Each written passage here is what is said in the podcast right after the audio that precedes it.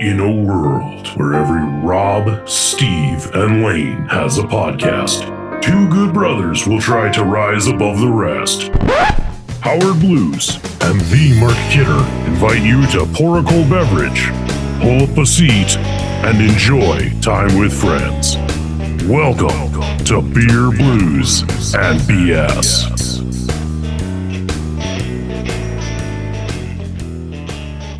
Good evening, ladies and gentlemen, and welcome to Beer Blues and BS, the podcast that's filled with adult conversations, which is a nice, refreshing change of pace after one has spent the whole day doing Mickey Mouse and Bluey and other kids programming. Uh, anyway, I'm your host, Howard Blues, here, as always, with my co-host, the man, the myth, the legend, the Mark Kidder. Kidder, how you doing tonight? Well, hello, Howard Blues. I'm doing okay. How are you doing tonight? I, I see we're sticking with this joke. Listen, you give me shit two minutes before we start about this. Oh, you're awfully monotone tonight. All right. Well, let's see what we can do with that. yeah, I'm here. I'm happy to be here even if my face doesn't look like it. I am happy to be here and uh, happy for you to be on the other end of this. And of course, you on the visual or auditory end of this. Thanks for joining us for this episode, whether it's on YouTube or perhaps an audio platform at beerbluesbs.com. Thank you. We re- really appreciate you stopping by and visiting the show. Your patronage is outstanding. I know that it's free to watch or listen to the show, but thank you because your time is money. So thank you. we we got a, a, another busy show, another full lineup of things. So I think we better get right down to it. Wouldn't you uh, agree or wouldn't you say so? Howard Blues? I mean, uh, we should. Although I, it's interesting that you think it's a really like busy show because like most of the stuff that happened to me this week, Kidder, I can't talk about. It's been one of those weeks. So was it Fight Club? Uh, well, you know, it, it, might as well have been, um, and it's still going on. So I might not even have a lot to talk about. Uh, next week. Um, so we'll just see. We'll see how that all pans out. But uh, for that reason, I think it's time that we hop right into everybody's favorite segment. What's on tap? Kidder, what do you got going tonight? What's the brew? What you having? What you pouring? What you drinking? It's kind of like what are you buying and what are you selling? Something like that. Trying to stall as I'm switching my YouTube feed. Yeah. well, all right. Let's go ahead and dig in since since we're right there. The KRDN Eyewitness News 8 Weather Now stream ready to go here momentarily. So, I guess the question is are you partaking or are you consuming perhaps an iced tea or perhaps some of the city's favorite water? Well, well, Kidder, I I do have an iced tea here. Hmm. Um, yes, and uh, I, I was going to say, Kidder, uh, I am going to drink some water. Um, if you didn't, for the audience, if you didn't catch in that opening line, uh, I, I Lefty is back at work, which means uh, this weekend is my first weekend where I have both the toddler and the newborn all alone, and I'm just literally trying to survive. And I have them again tomorrow. Uh, so as I told Kidder, I'm, uh, you know, it's it's difficult on a uh, a well rested, non hungover, uh, you know, to to handle all this. It's still all new, still trying to work it out. Um, so I was gonna just be sober. So Kidder, uh, I am gonna I am gonna drink some water. Um, I do have though, at least to make it interesting, this uh lovely glass that I will be drinking said water out of. Yes, making its its glorious return. So, um, but but you might notice it's empty kidder. Um, I need to just quickly uh, refill it. You know, So, uh, you know, don't don't mind me. Don't mind me at all. Yep. Yep. Mm-hmm. Mm-hmm. Mm-hmm. Yep. Just just getting some uh, you know, fresh water from the Rockies. Yep. Mm-hmm. Fresh Mhm. mountaintop water is very important. It's like spring water. Uh, yep. hmm Yep. So staying hydrated, kidder. Staying hydrated. Well, I'm I'm glad because if you're not hydrated, this heat is gonna get you. And if it won't be the heat, it'll be the humidity. I had to say it. Yeah. And uh, for the audio listeners who haven't checked in on the uh, YouTube and are kind of wondering what we're going on about this, uh, I just poured a Coors Light into this glass um, that my wife's uncle left in my fridge. Because I figured, I mean, that's basically water, right, kidder? That, that's not, hmm I mean, I, I shouldn't. Basically, that. yeah. yeah, basically. It'll be fine. And I paid the best price I could for that. Nothing. Because it's Coors Light. I mean, even less than nothing because it was even delivered to you for free. Yeah. There we go. There we go. It's good. Get the last, very last drop out of there to make sure you get the entire Yeah. mountain spring in that glass. Yes. I mean, look at that. That, that. that that looks almost clear. Almost, you know, some clear Rocky Mountain water. Mhm. You give about an hour and a half. It's what it's going to look like going into the toilet. Mm. Yep, Kidder. Tastes like the last time I had a uh, Coors Light. Yeah. Which man, like chewing on a silver bullet. um, it's, it's, it's like a flavored water almost. Hmm. So, not my favorite of beers, but uh, I figured I would have that at least tonight, kidder, just for that joke. Just for that joke. That's it. Um, I know Kidder for the audience asked me what I was going to have because Kidder was nice enough to bring over beer that he had brought back from Iowa. And I know he was hoping I'd partake in some of that tonight. It's okay. Because the good news is I have a few other selections that uh, I only had one of. So I will be able to partake in one of those this evening. Wow. That just means that everybody now knows episode 69 of the podcast will be drinking beer. From. Nice. Yeah. So, Kidder, what are you partaking in this evening? Okay. Uh, this one might be a little bit um, interesting. Uh, the reason I say interesting because uh, there's, you know, a picture of hops on the side of it. Uh, so this one is the Big Grove Brewery with a football on the front.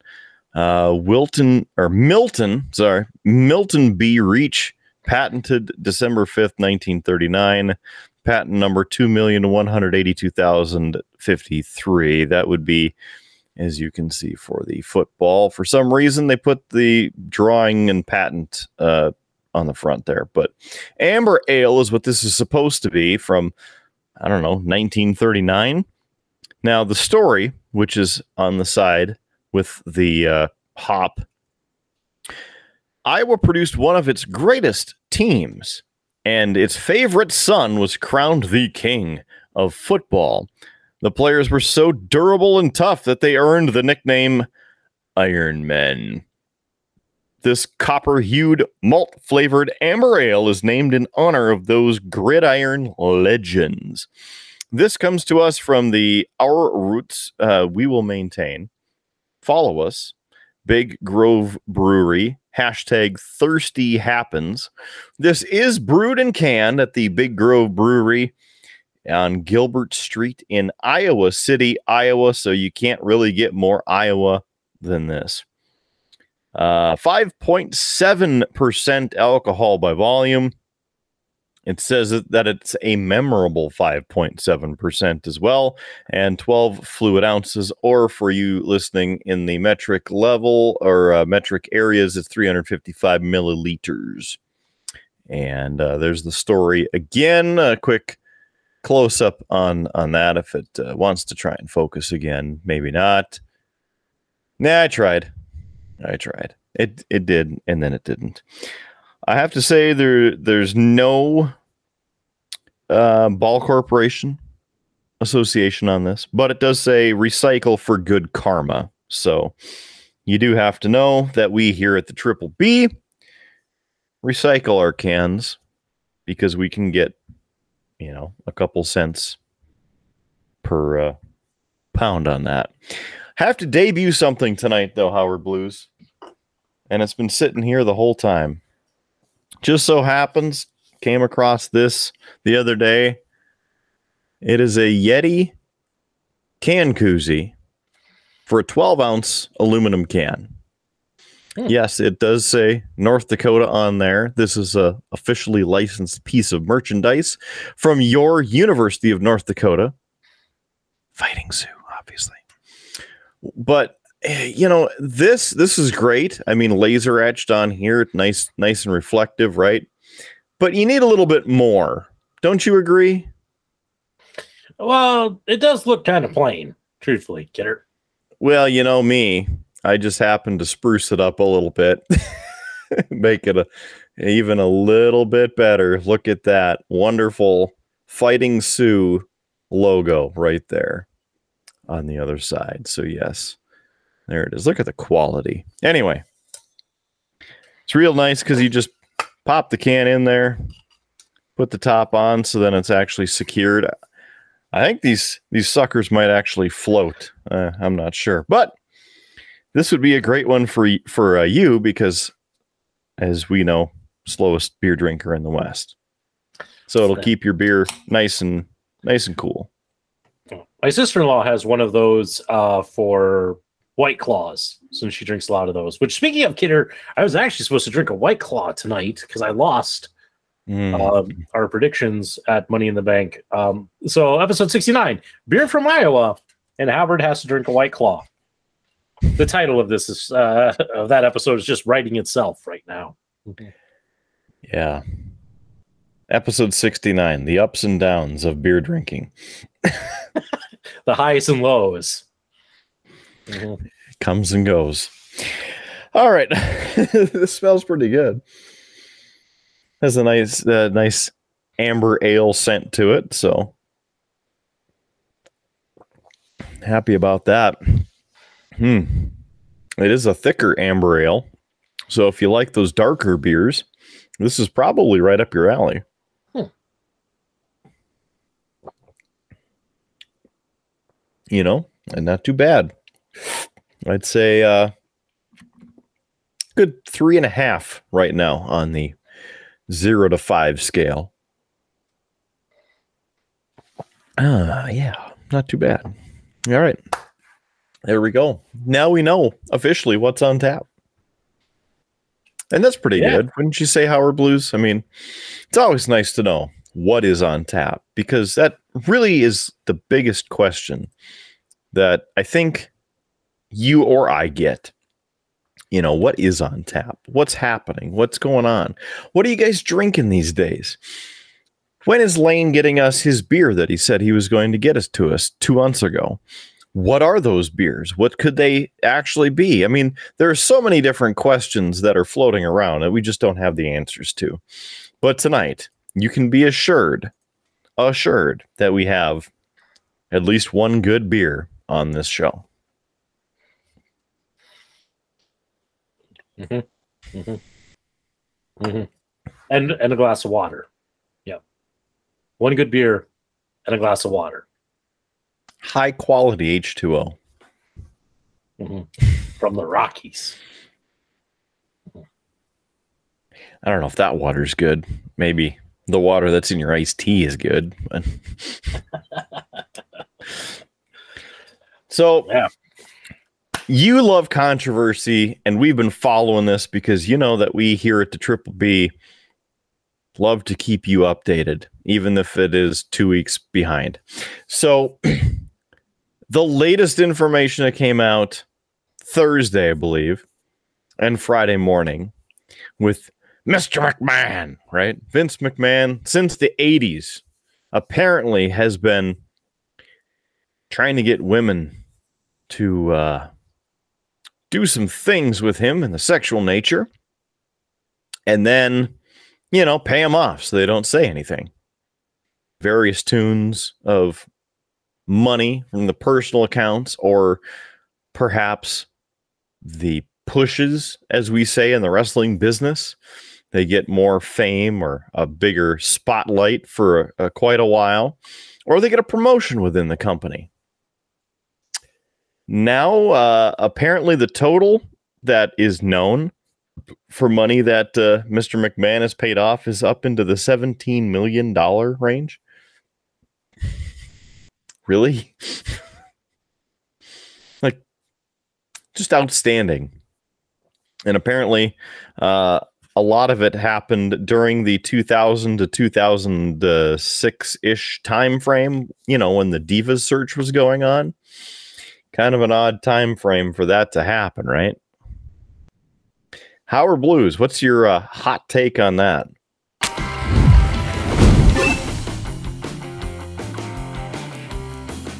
If I thought anything was going to come of it, I might care, but I I just don't think anything is going to come of this. It's going to be out there. People will know about it, and eventually, people will let it go. And it will be just another story that is rehashed in wrestling, you know, lore and legend and all of that. It, it, that that's the thing for me. Like, I just because I don't feel like there's going to be any consequences to it. I just it's not a story that I can uh, find myself caring about. I tried, Kidder. I tried uh, listening to some commentators talk about it, and I maybe listened to about three minutes. I'm just like, I just don't care. And even they were saying like, we don't know what's going to happen with this, but uh, good possibility nothing happens. I'm like. the only thing I could see, excuse me, see potentially is uh, legal action in the form of like a class action lawsuit, but there would have to be a lot of information, I think, shared and a lot of uh, wiggle room in the civil legal realm due to these individuals. I'm guessing they're all women. Uh, accepting money and basically signing that contract you know, of uh, non disclosure. So if they did come forward and said something, yeah, they, you know, receive the money, but how would that play out in the court system, right? Because it's it's almost I don't want to say it's a guaranteed loss. I'm no legal expert, but you know, you make a legal agreement of some kind and you're supposed to adhere to that and then you'd be the one breaching it. So I don't know. Um, well, just looking at it and thinking about it, it is kind of dumb, and it's uh, in the especially in the fact that uh, you know if you're rich enough, you can get away with it, and that annoys me about our court system and criminal justice system and how things work. Because if he's you know, a sleazy, fear mongering person like that, then he should be held accountable. So there's that. Uh, especially with the uh, Friday, yesterday, uh, I did not get to see it because my DVR decided to delete the series recording for SmackDown, which I mean might be a blessing in disguise uh, so I ended up having to reset it up. So we'll see if it records next week. But Mr. McMahon apparently showed up again on SmackDown. And then reportedly, after his short, you know, as you've seen and we've seen 30 seconds to a minute of talking about nothing related to anything, going back in the curtain and then uh, apparently saying, quote, F them So, your impression of what he's doing with this, do you feel like I do, where it's kind of giving the middle finger to the whole situation? I I think it's a bit of that. It's that whole you know, again, I, I don't know that anything's going to happen to him. I think he knows that, and it's you know, I I think he's going out there and putting on a show and trying to be the lovable, if you could call it that, heel that is Mr. McMahon, and have people cheer. Although I hear that there's plenty of boos when he does come out. Mm-hmm. Uh, you know, it's just Try and make him forget about it almost. yeah, you know, it's just trying to brush it under the rug, you know, and try to get you know everybody to kind of forget about it or have their attention drawn away from it, and that's that's what they're trying to do. You have to remember, he's a guy who believes that his audience would confuse Austin Theory and Stone Cold Steve Austin. He's a guy who believes that the audience can't remember what happened week to week to week to week. So that's why we have to have all these video repackages and all of that. 45 minutes before. Right. It's you know, he's never really looked at the audience in kind of a as a, you know, like like he he needs them because they pay the bills. But there's definitely kind of a, a love hate kind of relationship with the audience at times. I mean, and that's part of it. And I think that's just what he's doing. If he stalls long enough, you know, most wrestling fans aren't going to follow this. If they are, it's because they're probably hoping that something is going to come out of it. You know, some change. Hey, we're going to get him out of here, and Paul Levesque is going to take over the company, and WWE will be awesome again. And I just, I don't see that happening. And so I Apparently, Triple H is back in charge of uh, NXT. So there is that.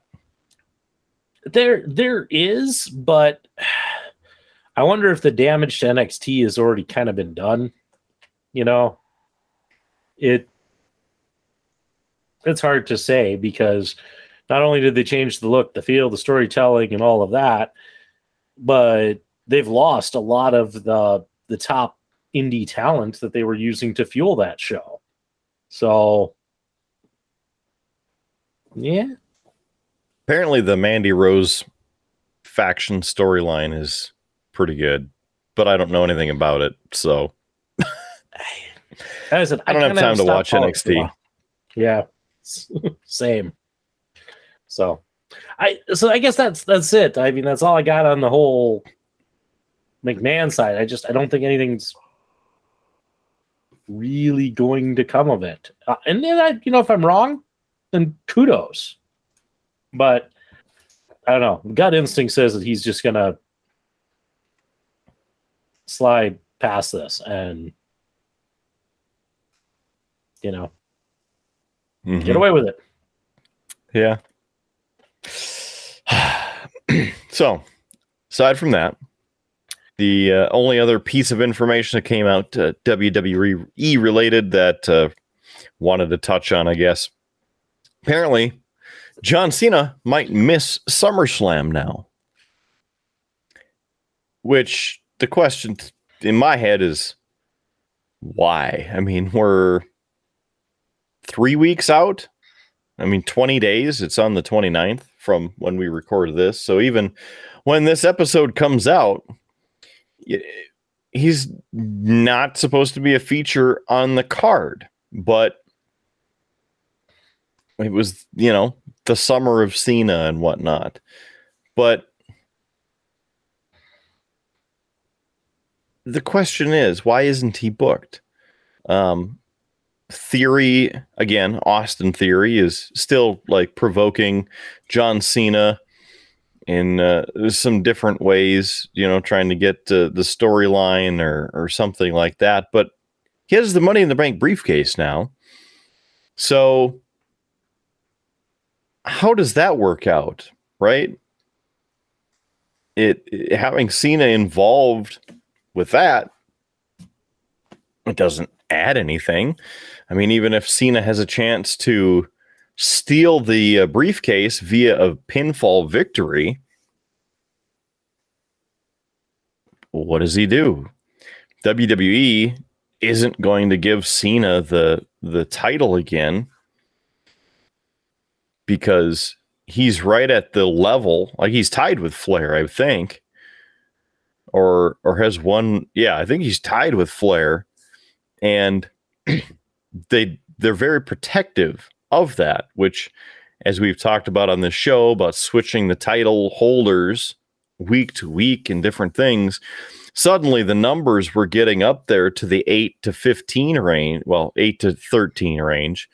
And then they're like, whoa, we're getting close to Flair's record. We can't have the 15 time world champions out there. So that kind of stopped. And then you have Roman Reigns being a champion for, you know, two years. I don't know. Yeah. What what's your thought on that with Cena? I uh, it's a little disappointing. I kind of would wonder like I I hear that it's kind of the whole like they just don't have something for him, which it's Cena. How do you not have something for him? Um, I also kind of wondered this might be actually another one of these, you know, consequences of the whole Vince McMahon thing because Cena is very protective of his brand, and I could see him going, just gonna slowly backpedal away from this, you know, um, because I don't want to be involved. Um, so it's it's hard to say. Um, will SummerSlam be okay without Cena? Sure. He hasn't been around for a while, so you know, it it'll survive without him. You know. Mm. I yeah. It, it's one of those things I, I guess I don't get too excited about John Cena making appearances because it's not like he's going on a long title run or having a big program or anything like that. He's he's kind of to like Undertaker status of shows up once a year, does you know a little high uh, spot and gone. You know, mm-hmm. actually probably closer to the Rock. You know, shows up about once every five years, does a bit, gets out. You know, mm-hmm. and that's I, I, you know, so it just doesn't excite me. And it's not like you could throw him into a match with the title and I'd be like, oh, they're going to put it on him. It's like, no.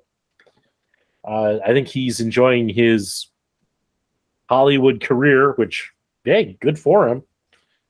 Um, it's just not a not a reason to go back. Yeah leading into that too with the hollywood part he's supposed to be filming some scenes for peacemaker season two in vancouver in the next uh, week or two or something like that so i mean that might work into that not saying that he can't fly to nashville wrestle an event and then go back but this is a live premium event, and it is on a Sunday night again, which the next AEW pay per view is also on a Sunday night.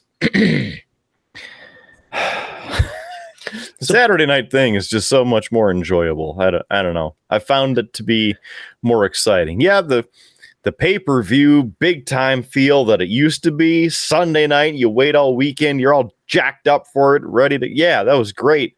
But now boop, boop, boop, tune to the app, boop, boop, boop, boop, play.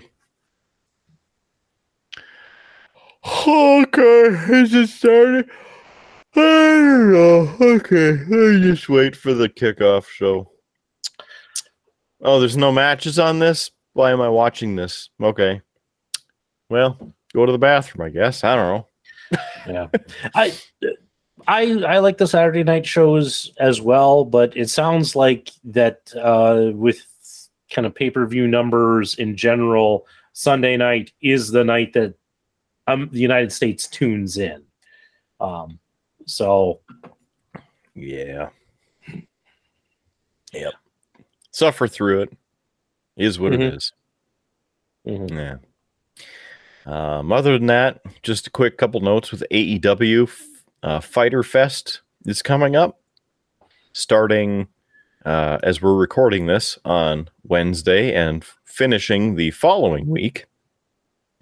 So that'll be interesting. There's some uh, nice crossovers here and there with uh, Ring of Honor and even the the New Japan uh, individuals doing some wrestling. Uh, even Chris Jericho and and uh, uh, Eddie Kingston battling one more time. Eddie Kingston promising to basically destroy Chris Jericho uh, again. So we'll see how that goes. And uh, you and I have discussed this a few weeks ago. Unfortunately, but somewhat not unfortunately, Orange Cassidy has changed his theme music. I have to say, the new music is kind of bizarre with him, but I really like the song. so it's not fine, but it's fine. It's the song Jane by Jefferson Starship. And you're thinking, wait a minute, when was the last time Jefferson Starship had some kind of a single or an album? Well, fun fact for you, they've been releasing music since the 70s. And they just had an album come out just two years ago. So they're still at it. But in fact, uh, I'm just going to um, look it up here. Just to help you out. Hmm. I also think uh, the song has received a little bit of extra airplay and uh, through Spotify specifically because now it is the most popular Jefferson Starship song on their profile with uh, 52 million streams. Hmm. The next uh, most popular song from Jefferson Starship on Spotify is Miracles. That has 16 million 600,000 listeners or streams. So it's also an artist pick that has AEW's Orange Cassidy's Walk On song. So, so there it is. Um, but uh, to give you, yes, again, 2020 was their last album called Mother of the Sun. Their oldest album, uh, as we go back in time. Hold on, I got to scroll. Hold on. 1974 was their debut album called Dragonfly. So, yeah, since the 70s, they've been making the music. And in case you're wondering where and when the song Jane came from, well, that was created in 1979.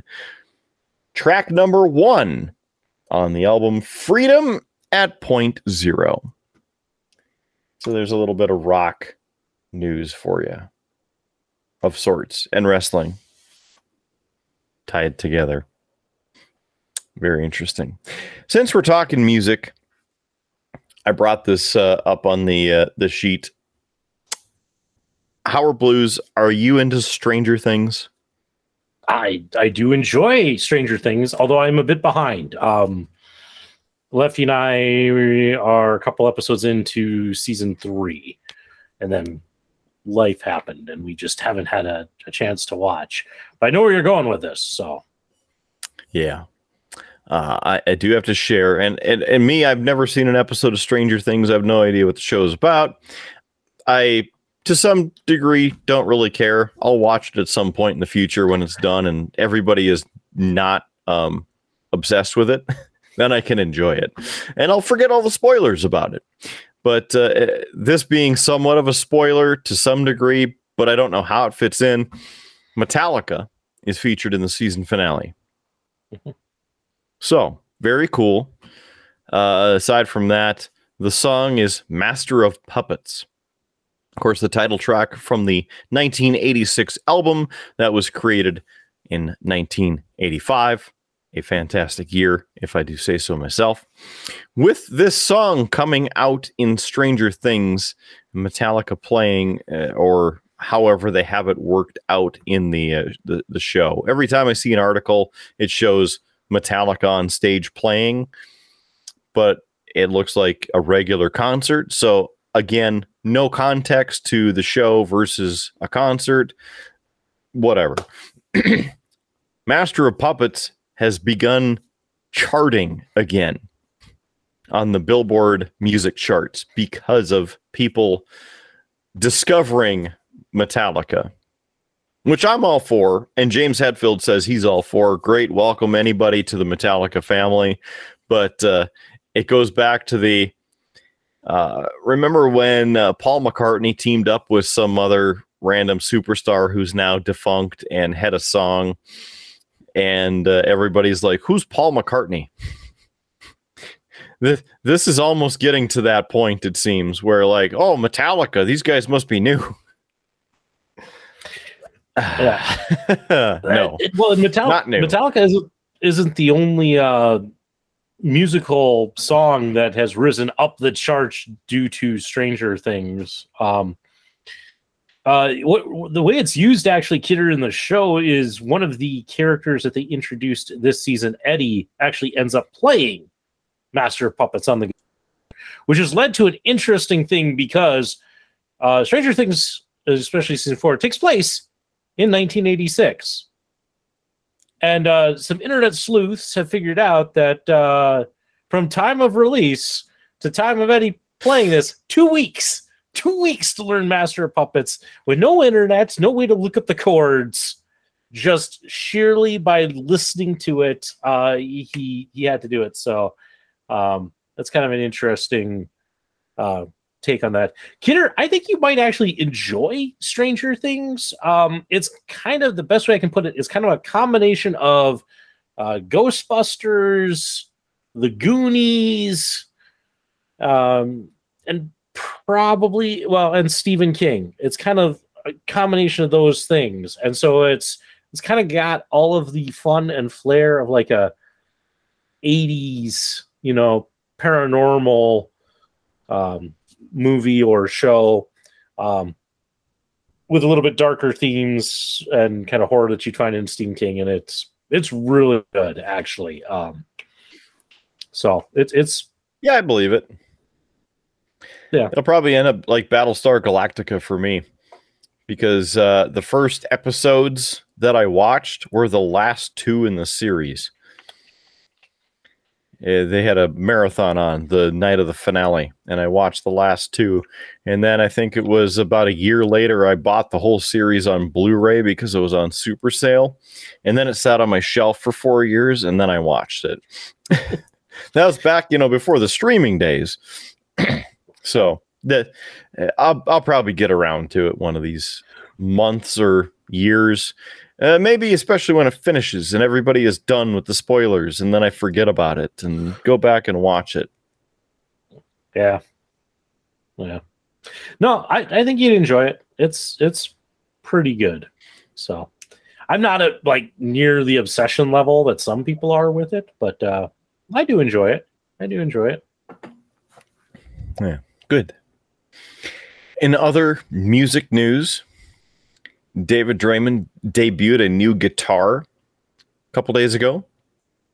Of uh, uh, on the guitar, it says "F cancel culture." So fantastic, and still waiting on their new music and uh, uh, that we talked about in the last episode.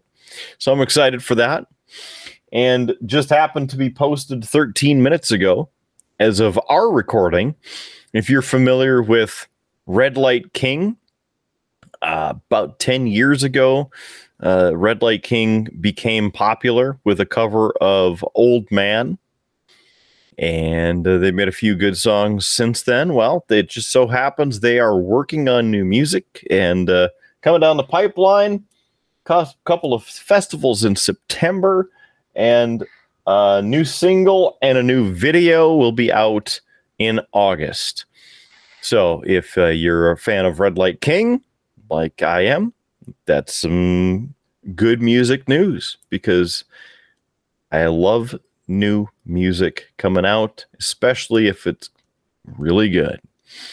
I'm looking forward to that. Um, you're familiar with Red Light King, maybe a little bit. Heard the song Yeah. maybe once or twice. Can't say that I have. So Okay. Yeah. Well, that's fine. There's still time. okay. Other than that, um music, just just enjoying festivals from afar. I learned that Adelita's Way will be in Minot uh, next week. No, it's uh, Tuesday of this coming week. They are at the original. So, of course, by the time this airs, it's, you know, two weeks behind.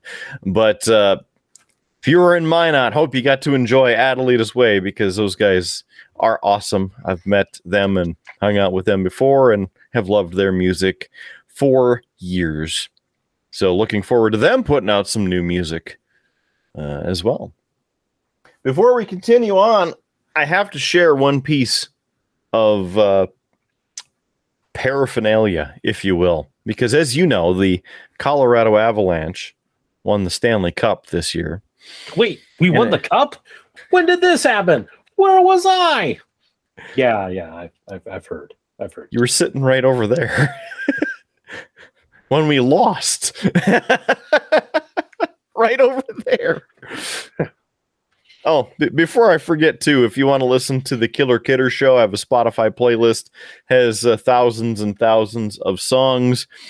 They're available curated by yours truly, the former number 1 per capita radio DJ of active rock in the country for 2 years. It's available on Spotify. The link is down here, or just search the Killer Kidder Show on Spotify and listen to some awesome rock music.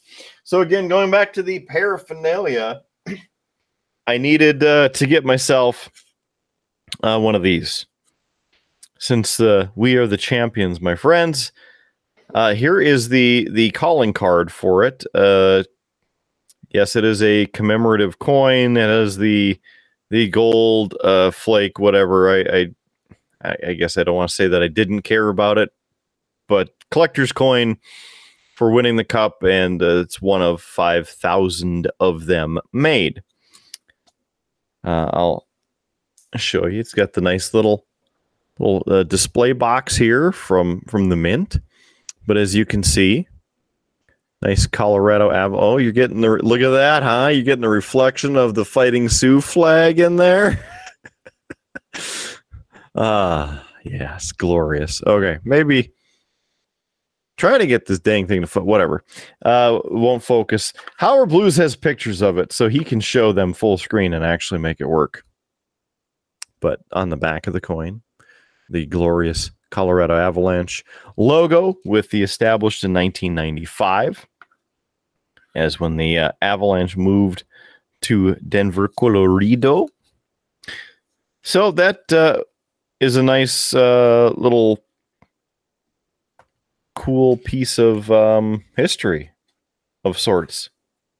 It's only 5,000 of them made, and there's one of them right there. And I'm happy to have received uh, one of those because I started buying stuff within like 10 minutes of the Avs winning the cup. Because if you don't get it right away, you don't get it. A lot of the stuff, you know, ends up getting sold out. They don't make enough of them, so then they make different versions, you know, things like that. So I wanted to make sure, just like when UND won the national championship in 2016, that I got things like the pennant, which of course you can't see, and uh, pint glass and other pieces that are over on the the wall over there. But very excited, very happy. Colorado Avalanche winning the Stanley Cup 2022. Big news with that is that there's a lot of people that are kind of on the line of returning or not returning due to salary cap. I mean, uh, Nazem Kadri is one of them. That's kind of a question yet. um, the Avs are working with Valery Nichushkin to come back, but uh, could be a five to six million dollar hit to the cap. Uh, they're still working with him. Darcy Kuemper will not be returning, as the Avalanche have traded uh, a couple draft picks for I think the next three years, uh, including the draft that just happened. So 22, 23, and 24. I believe, for the Rangers backup goalie. So Pavel Francouz and this uh, goalie, I can't remember his name off the top of my head, will be the uh, main two goalies as we head into the next hockey season. So hopefully they can make a deal with Kadri, have him come back because it would be great. Uh, you know, now that he's won the cup and done his thing, that he can continue with the with the team. Uh, Nathan MacKinnon was granted an extension on his contract. So this will be the last year of his contract, and we'll have to rework a contract with him.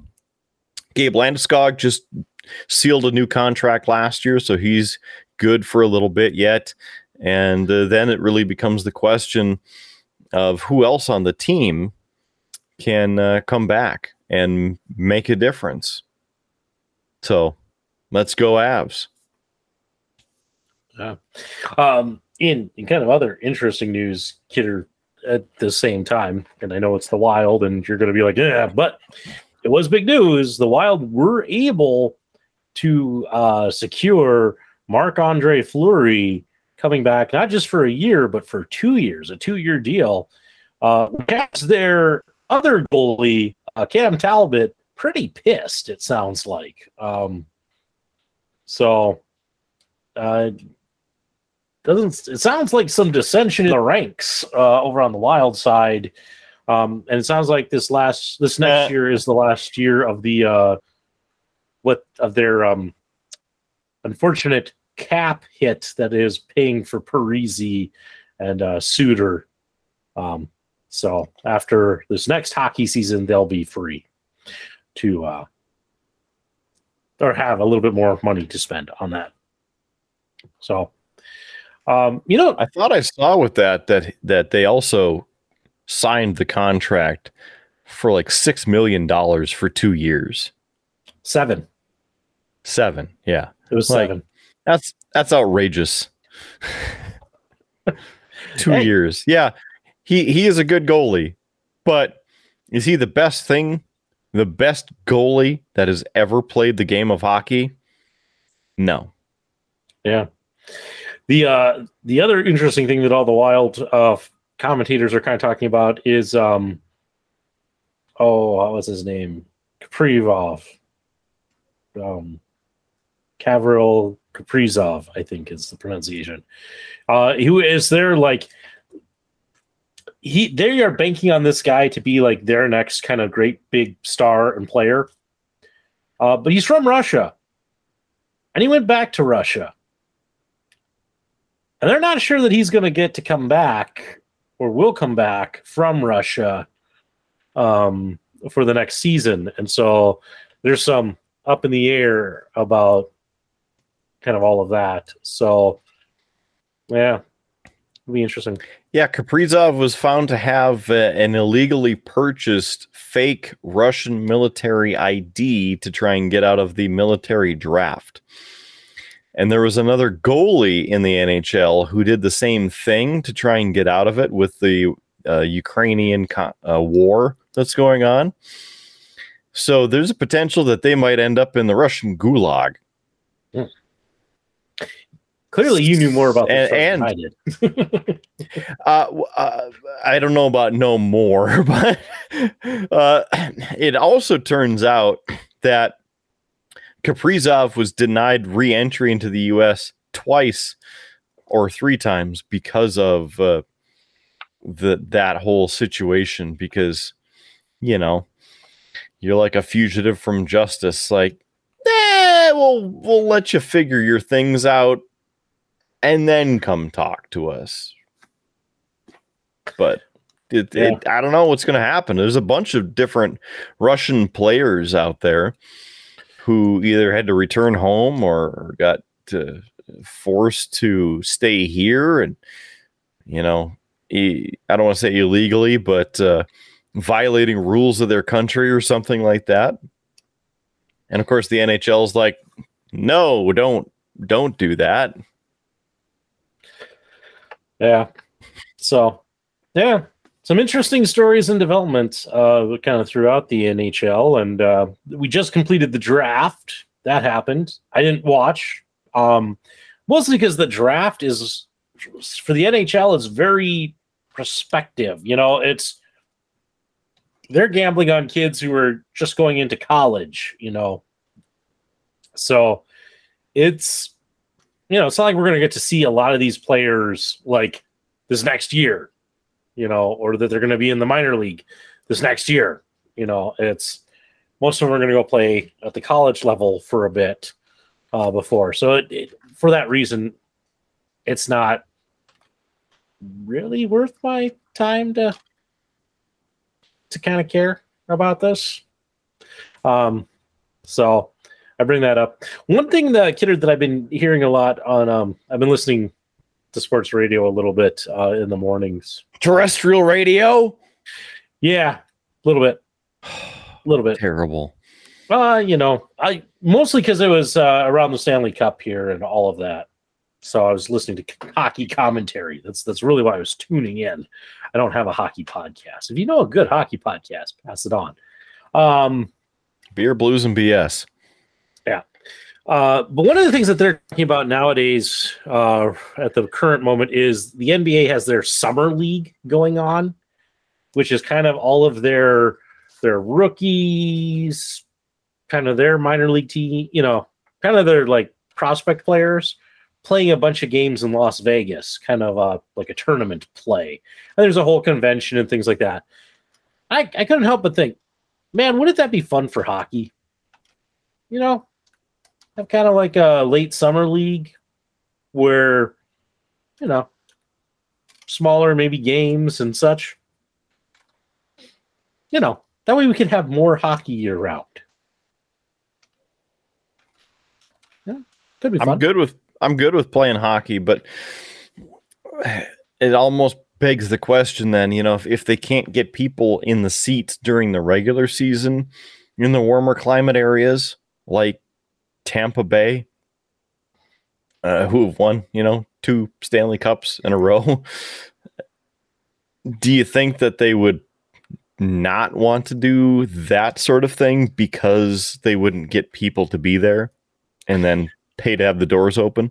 Well, you have to realize this is kind of like a whole like convention esque scene. So this is like the NBA Summer League is all in Las Vegas right now. So all of the games are in Las Vegas. And so it's like going to like an NBA convention. You know, imagine going to like a hockey convention, you know, where there's vendors, a chance to meet some of the the major stars of the teams, the coaches, some of that. But also at the same time, check out some of like the up and coming players as they play a series of, you know, games. You know, could be could be interesting. I don't know. Maybe, possibly. I don't know. I was just throwing it out there. Just throwing it out there. It's almost like the All Star game, but it's not the All Stars. It's here's the people who are better than the college players or were in college and now see what they can do. Just watch them and see mm-hmm. who's your future stars. Yeah. And being in Vegas, there would be enough people that would uh, who would fly in, watch this, or just happen to stumble through and like, I like hockey. Okay, I'll go to this. So I think that would be a much better idea than hosting in each individual hockey franchise city. I mean, they could rotate every summer if they wanted to. Vegas is a great place to have it with all of the other entertainment available and of course enough lodging for everyone. But uh i like that idea. Good idea. Yeah, yeah. i mean it, as i said it, it'd be kind of a you know a smaller affair you know but i don't know. Could be fun. Could be interesting. Would be uh yeah would be so Kidder, uh, Kidder knows what I'm gonna throw to. Um, It always scares me when I open the run sheet and there's a big block of text. And then I see that it's all Star Trek Strange New Worlds, the season one finale. And there's a lot of stuff. All right, kidder. I hope your uh, your vocal cords are well lubricated and you are ready to talk about Star Trek for a while. I'm gonna it out. yes. Ah, don't fall asleep. I mean, the good thing about it is that uh, when when you watch it or forced to watch it at some point in the next, you know, 100 years, uh, that uh, you get a little bit more enjoyment out of it. So, without any spoilers, because you know how we hate spoilers, I have to point out that before the first episode even premiered, the Paramount was sharing spoilers that should not have been shared. First of all, that they had a new actor playing the role of Captain James T. Kirk. That should not have been shared. Didn't need that information. Would have been a great surprise. Yeah, it was in the last episode of the season, but again, it shouldn't have been left out there as this guy is, you know, floating around and he's going to show up at some point. Terrible spoiler. Uh, other spoilers throughout the season from sets to certain other people on the on the the ship or who they run into stop screwing it up like make it a surprise people would enjoy that you, you don't have to oversell people you got to tune in because you're going to see Uhura. Just, it's fine. Like, calm down. But there's a couple things that that stuck out that I enjoyed and that bothered me. Uh, without going into too many details about uh, the season one finale, because again, spoilers and that sort of thing. It happens that Captain Pike is seen from the future. And he is dressed in uh, what is commonly referred to as the Monster Maroon uniform. That being the uniform from Star Trek II The Wrath of Khan through Star Trek VI The Undiscovered Country. Uh, if you're familiar with any of those movies, you'll know that uh, it is an all maroon uniform with black trim, black pants, red stripe down the side, and typically the white collar, uh, like a turtleneck underneath. Depending on the division for the officer, uh, the color of the tunic underneath will change. Uh, same thing with the striping and and other thing. Uh, the the strap on on the uh, the shoulder that comes across. Actually, would be on the right shoulder. So they did their own twist. And to some degree, I'm a fan because they brought it back. And a lot of the general stylizing of it is there. Great. The color's the same. The the under collar's the same. Great.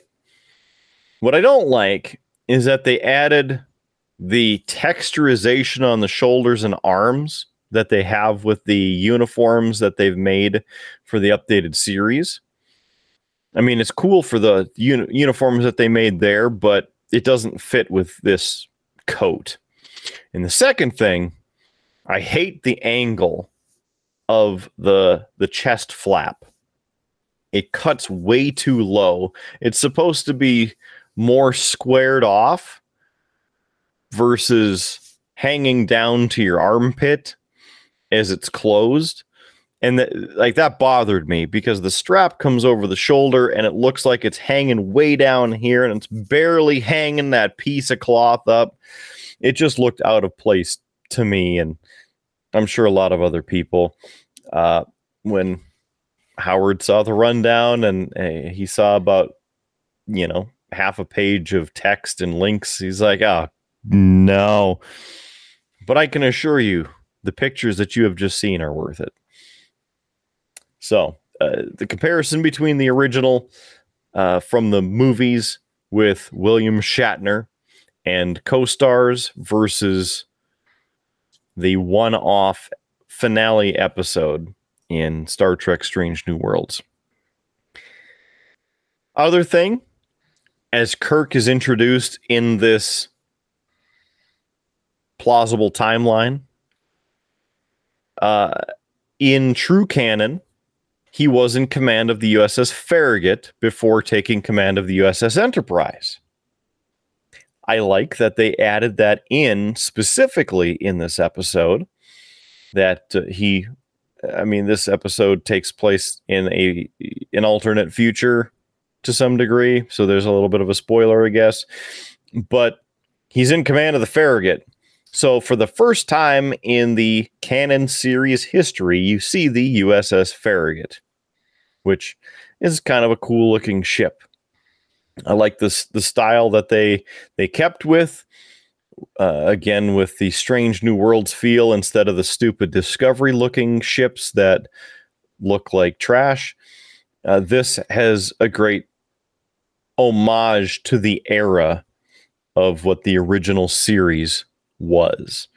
So good on them for doing that.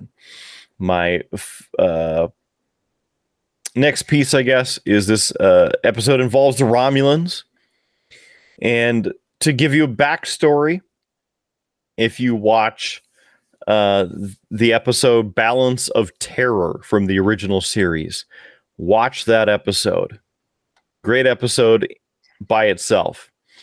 And then watch episode 10 of the season one of Strange New Worlds.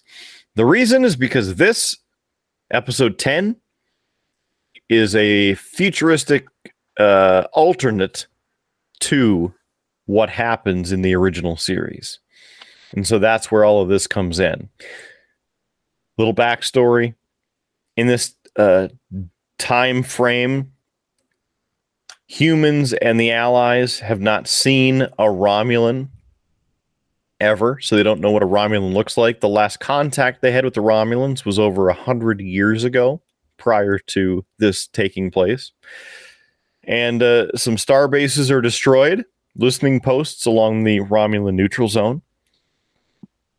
And basically, the Enterprise is sent uh, to try and rescue and uh, see what's going on because there's a distress distress call from Outpost Three, and as they're out there, they uh, get the pieces of this ship that shows up and then disappears, releases this massive plasma weapon, and utterly destroys the asteroid that the uh, listening posts are on.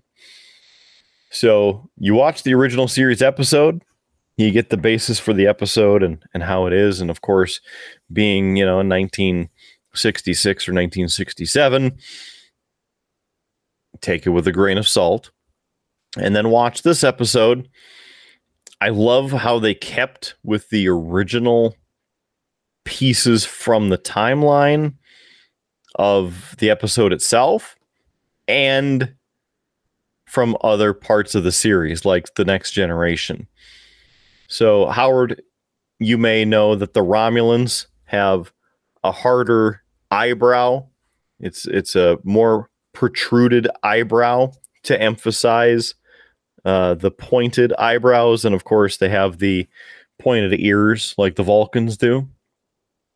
They kept that fantastic, and they updated the uniforms to be very, very similar to what were used in the original series episode Balance of Terror, but made them classier, and you could tell they had a budget to make them.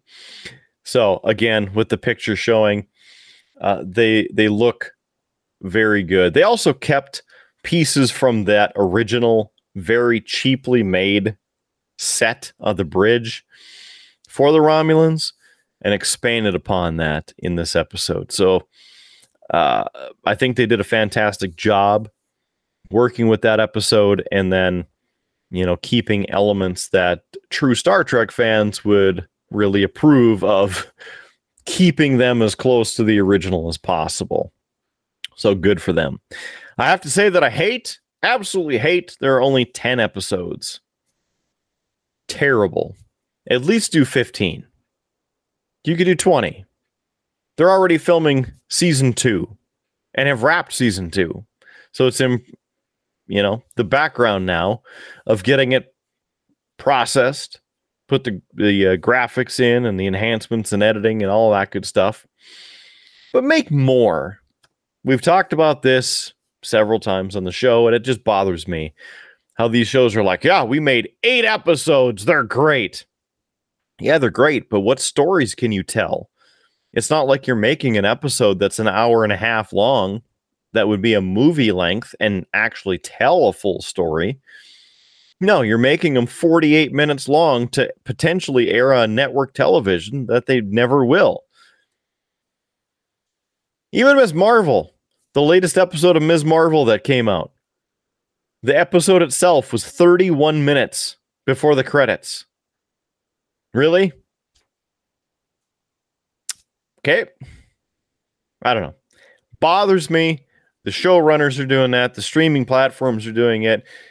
I know that uh, you want to sit down and watch them all and, and binge them, but make more of them. Just do us a favor. Give us more content. Stop being stingy. sucks. All right. I've ranted enough. Mm. Mm-hmm. Mm-hmm. Well, since we're talking watching stuff, uh, Kidder episode I mentioned that uh, the missus and I have been watching um, Iron Chef, uh, the new kind of reboot on Netflix, and uh, I, I I remembered something that I wanted to talk about with that that I thought it was worth bringing up. Um, and I uh, I'd forgotten it and I remembered it, so I put it in here. Um, one of the things that's kind of annoying about the show is they they pull a move from the WWE and they are piping in audience noises. Oh, come on, So there's- on. clapping and cheering and all of that that they're yeah piping in over like throughout the episode to make it sound like there's an audience there and i thought that was pretty cheesy um until we watched a little bit of an episode or we watched an episode this week kidder not only do that they have just some terrible uh like cgi figures that are up like they hardly ever show up in there that is like an audience. So there's an audience in the upper part, but it's just kind of CGI digital, like, yeah, people. And it's just I I don't think it's needed for the for this series. You you don't you don't need a studio audience. You don't need people actually there. It it's just is a interesting uh production choice and I I think it's pretty terrible. Um and such. So I just wanted to wanted to share that uh, one last uh, thought on that. Um, the other thing, Kidder, that I was able to uh, watch. Um, have you ever seen on YouTube these?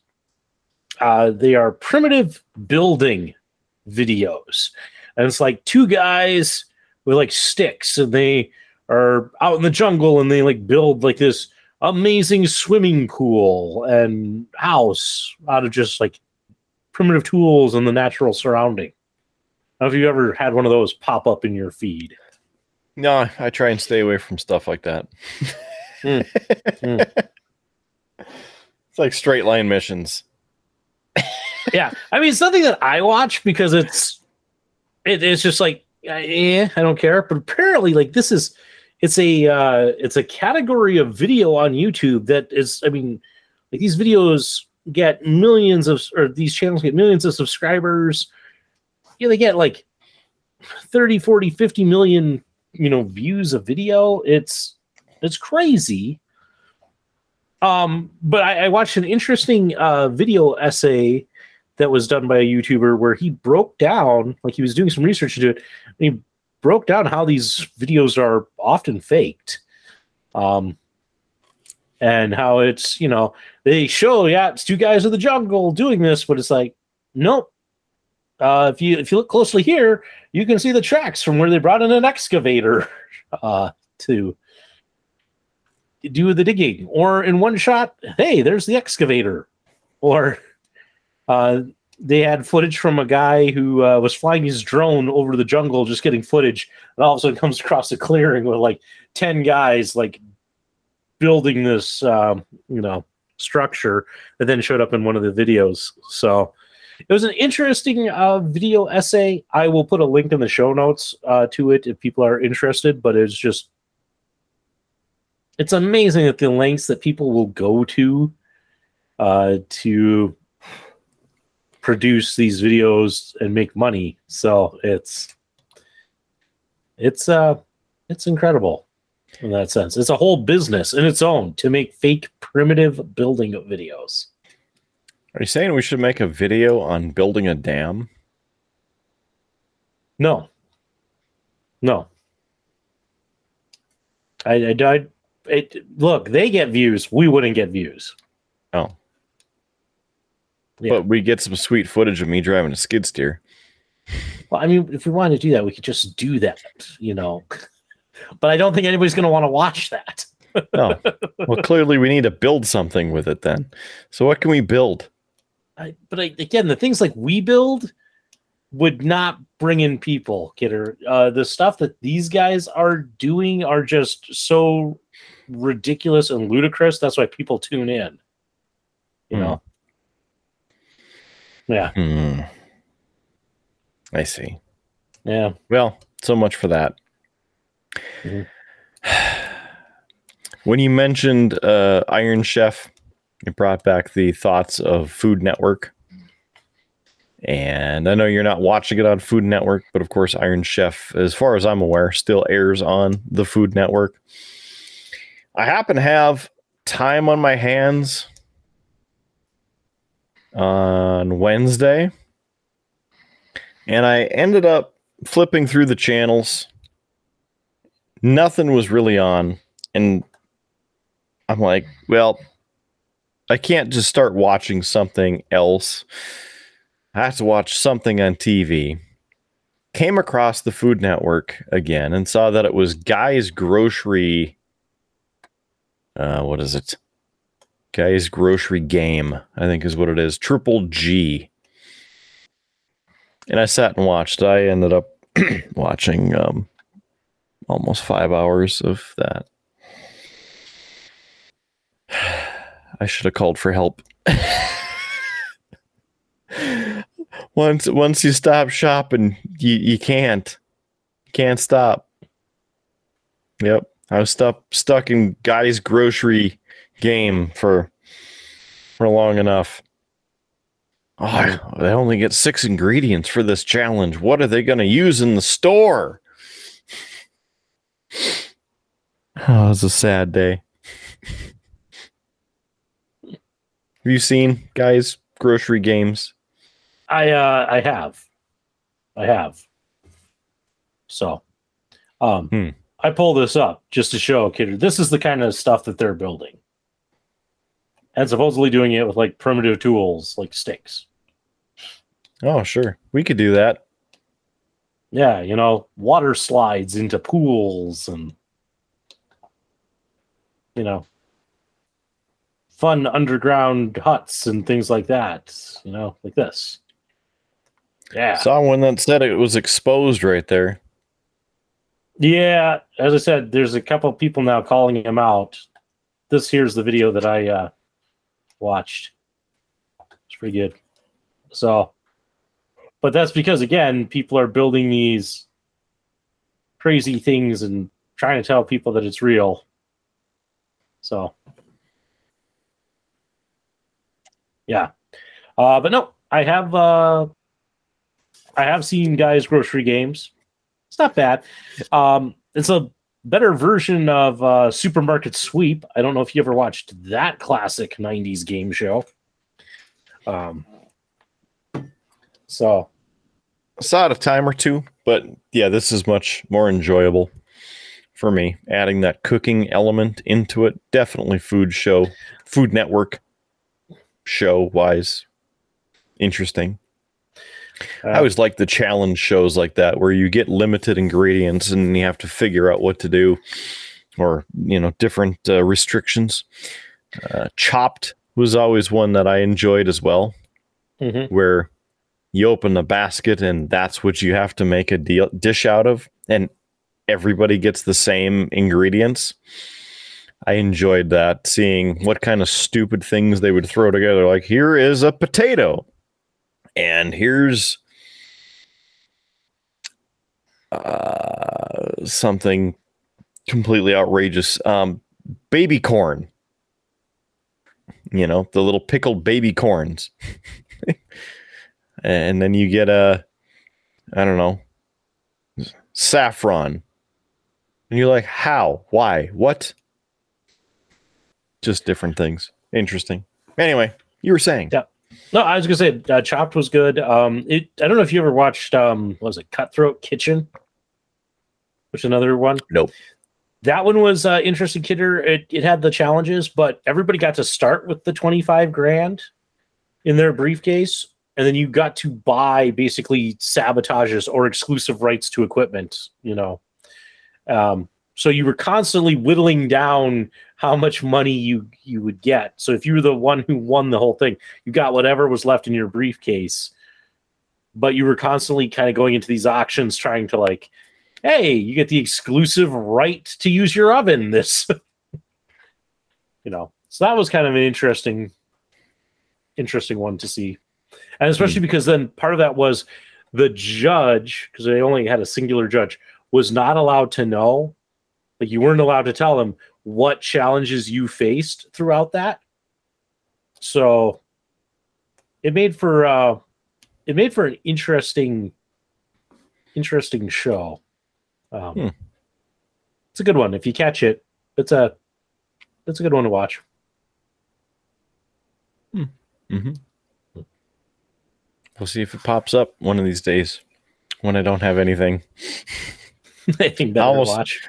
Uh, yesterday I almost watched some episodes of Beat Bobby Flay, but I didn't. I didn't want to make Bobby Flay feel bad because you know cooking with Kidder always beats Bobby Flay. So One of these days you're gonna get called out on that. hey, local geek tried to do that. He's like, "Yeah, where where's the cooking with Kidder when when I got the uh, I forget what he called it, like grilling with the geek or something." and I'm like, "Oh, that's fine. You you have that. I mean, that looks delicious. You're not sharing either, so I mean, Hey, we need to have a grill off at some point. Hmm. Cooking with Kidder versus grilling with a geek. A grill off. I'll judge. No, that'll be good. hmm, mm-hmm, yeah." Don't want to give any away, away any of my secrets yet. Hmm. Because I know the local geek, he's got a notepad. He's like, he's ready to go. He's like, yes, spill your guts, Kidder, so I can beat you. Mhm. Not that it when he- sounds anything like that, but Don't know why he went to Transylvania. I, you know, just went with something evil sounding. Yeah, that's best I Hmm. could do. Maybe he's getting he's getting some wooden stakes to put through your heart. I don't know. Maybe, maybe. Yeah. So what's this? Uh, you put some letters on on the rundown. What? What the hell, man? What the hell? Yeah, I, I did because I didn't want to put down like all it. So I I've been following a uh, an interesting situation that's developed. Um, one of the companies who I have bought stuff from before, and I was looking on my desk to see. Ah, yep. Ah. Um, of course, it's good. Uh, one of the companies that I have bought stuff from in the uh, whole miniature world is a company called Secret Weapon Miniatures, and they produce things like this uh, wash. This is baby poop wash, which is a great wash. Um, they produced some resin pieces, uh, some game tiles, some things like that. They had a Kickstarter, oh, it's about two years ago now, uh, that I backed was to get some what they were calling uh, high definition bases. And what these really were, were they were bases for your miniatures that were kind of already printed out.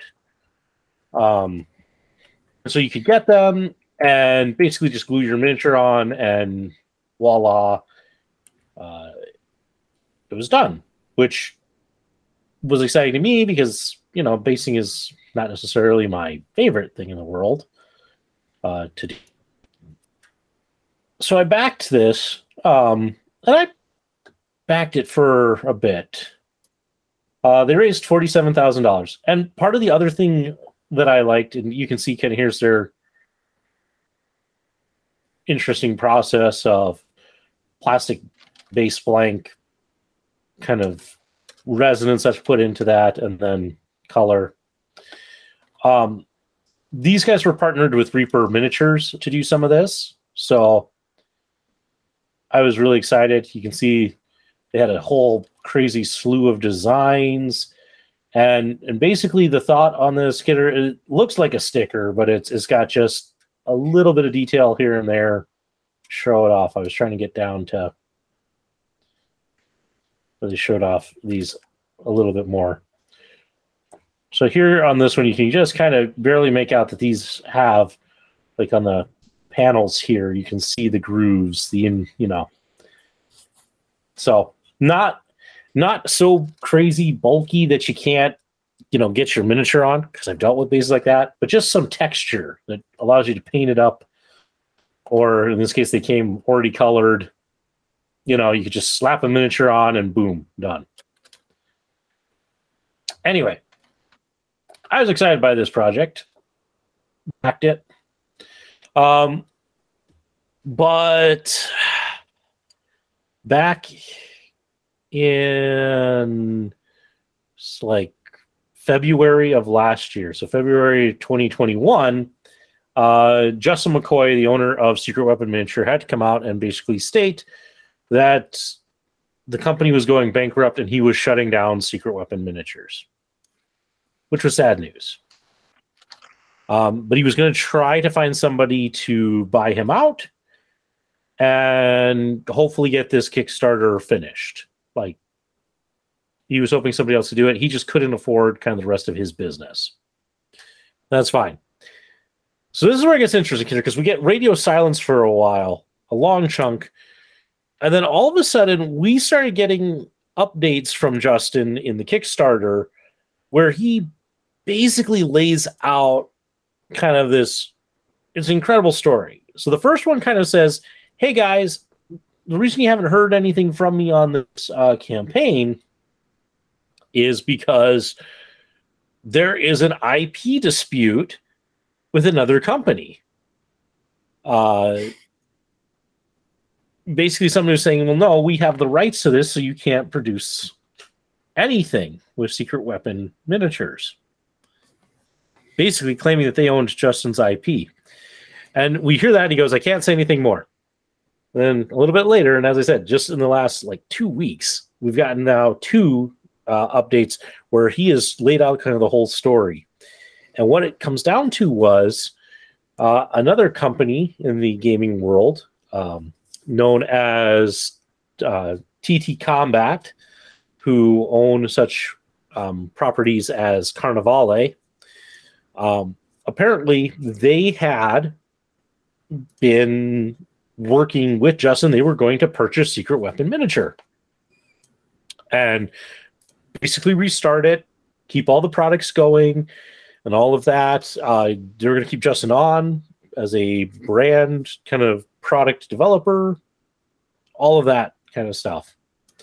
Um, they you know and it, it, it i'm not going to go through the whole case because it's it's just incredible but apparently at some point the whole acquisition turned into according to ttc they they were just buying a license so they were licensing the product and that that's all they were paying for was rights for license and uh, Justin says, "No, you guys were trying to buy it, and there's money that had transferred hands, product that transferred hands. It's a whole mess." Um, and now, if you're really interested, I'll put the links in here. You can actually read because these these they're basically now fighting it out on the internet. You have Justin posting stuff on the Kickstarter. You have TTC posting their stuff out there, calling each other liars and all of that. It's it's pretty incredible. Um, what Justin is basically saying is that TTC basically tried to string them along, that they were going to buy the company until the bankruptcy proceedings had moved along far enough that um, TTC could come in and purchase all of the uh, secret weapon assets from USA Bank for real cheap and basically screw Justin, is what he's alleging. And they're saying, no, this was always a license agreement. You're you're just crazy. So I've been following it. These are some lengthy reads. Um, if you really want to get into the whole kind of weeds of it, uh, as I said, I'll put a link in the show notes. But it, has been interesting to kind of read, and uh, it does not leave me real hopeful that I'm ever going to see these bases um, ever. So that that's this saga, kidder. You get your money back though, don't you? Uh, I think my money is gone. Yeah. So uh, I hope it wasn't nearly as much as I was soaked for in the Anovos BS because that is not getting solved anytime soon. Yeah, it, it wasn't a it wasn't like a a whole lot. I'm trying to remember, and I already closed out Kickstarter, so I couldn't tell you exactly.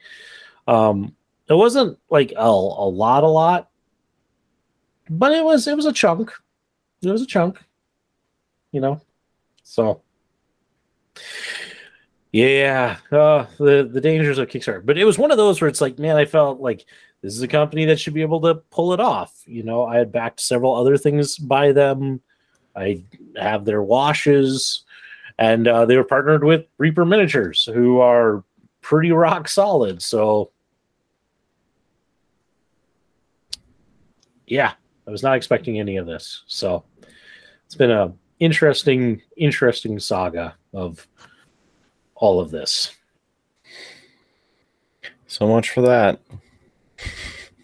Yeah, we'll see. We'll see what uh, happens with all the emails. I think Justin is trying to basically end this disagreement with TTC and uh, try to basically once again find somebody to purchase secret weapon and and then hopefully get the kickstarter at least satisfied so he's trying you know which i give him credit for yeah he's not like the losers that uh, were the owners of anovos who soaked hundreds of people out of thousands of dollars and kept doing it and then rebranded their company to something else to get away with it. Yeah. Yeah. Anyway. Well, Kidder, um, on that sad, kind of depressed news, um, we've been talking for a while. The run sheet is done guess all that's left is the uh, crying and the cheap plugs. Ain't no crying in Triple B. So let's go with some plugs. Yeah, our website. Let's start there. Beerbluesbs.com. Beerbluesbs.com. That's where we have everything and anything related to the Triple B. It's your home in the web for the Triple B, beerbluesbs.com. What can you find out there? Well, you find our profiles to see who the hell we are and how we know so much. Of course, you know, listening to the show, you probably gather a little bit of that here and there. You can also buy our merch by clicking on the merch button. As you saw Howard Blues having uh, the glass of water this evening as he shows it off. Nah, he just showed it. He didn't say anything. Dick. so you can get your your very own triple B glass as well. It's a pint glass, 16 fluid ounces. So make sure you get one of those. It doesn't have to be just the triple B branded one. You could get uh, some of the other stylish designs as well. Just uh, click the merch button at beerbluesbs.com and then navigate over to what you're looking for. Perhaps pint glasses under drinkware, or a t shirt, or a sweatshirt. Many things. beerbluesbs.com. It's also your link to get to us on Facebook. We'd love for you to be part of our show on Facebook. Like the page, you get the updates on the show every week, or even more than that when we post different episodes and clips behind the scenes reactions, all kinds of sorts of things. It's just pretty crazy how much stuff we have going on at beerbluesbs.com and click on Facebook. Or if you're just on Facebook, just search Beer Blues and BS, the podcast. That's us. You'll see your two good brothers, Howard Blues, and me, Mark Kidder, right there on the page. Aside from that, we have our YouTube page where you can watch the video version of the show. Please subscribe. Please like. We would love you for it. Please join us there, YouTube. Search Beer Blues and BS for the latest episodes. Otherwise, if you have an audio podcast obsession, we'd love for you to subscribe to us on your favorite audio service. That is the best way to listen to us on the go.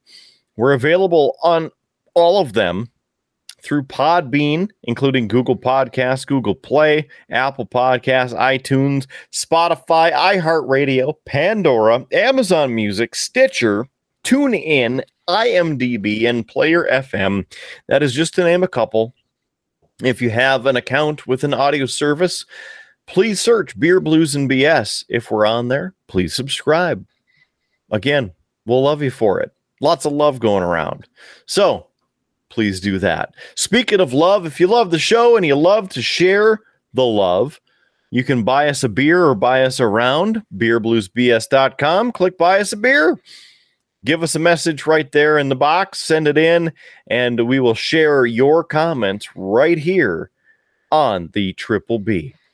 You can just buy us one beer, buy us two beers, buy us a whole suitcase of them. That's totally fine too. We appreciate anything and everything to help support the Triple B. Other than that, I think that's about enough for this show tonight. So thanks for joining us. On behalf of my cohort, Howard Blues, I'm the man, the myth, the legend, Mark Kidder. Thanks for joining us for this and every episode of Beer Blues and BS. Remember, keep your glass at least half full. There's free beer tomorrow, and we will catch you on down that dusty Tuscan highway. Take it easy, and we'll see you on the next episode of Beer Blues and BS. All right. That there's one of them there episodes, huh? Yeah. Yeah. Okay then. no. Pretty good one. That's pretty good.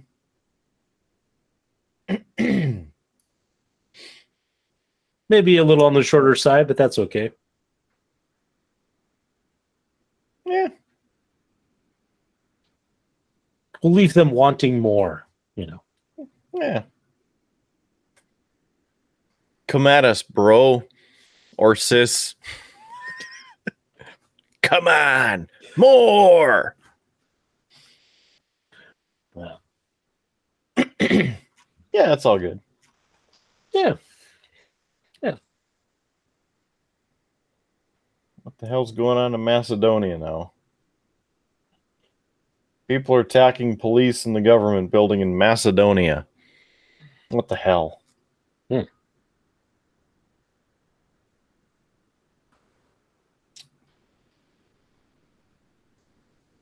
The uh, last uh, Band of Brothers survivor passed away a few days ago at uh, the age of 97.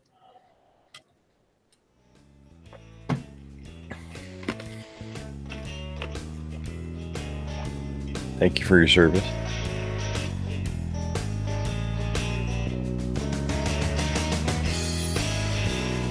You have been listening to a UA production of Beer, Blues, and BS. If you enjoyed the show, help others find out about it by rating the show or leaving a review at your podcast listening service of choice. Thanks for listening, and may your glass never be empty.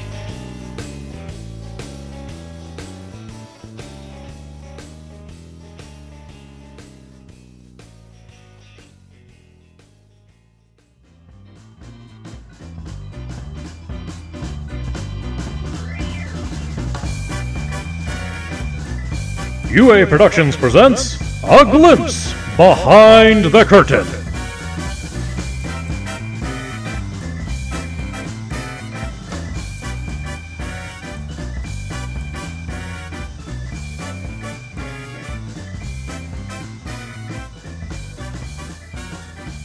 My flag got ripped apart this morning in the storm.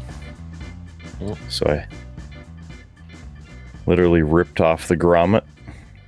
So I had to replace that. That's fine. Looks a lot nicer now. Brand new American pride flying high. Get, get, Mhm. You seem a little down tonight. You, you, you seem, seem seem a little down, little Mm. little low energy, little.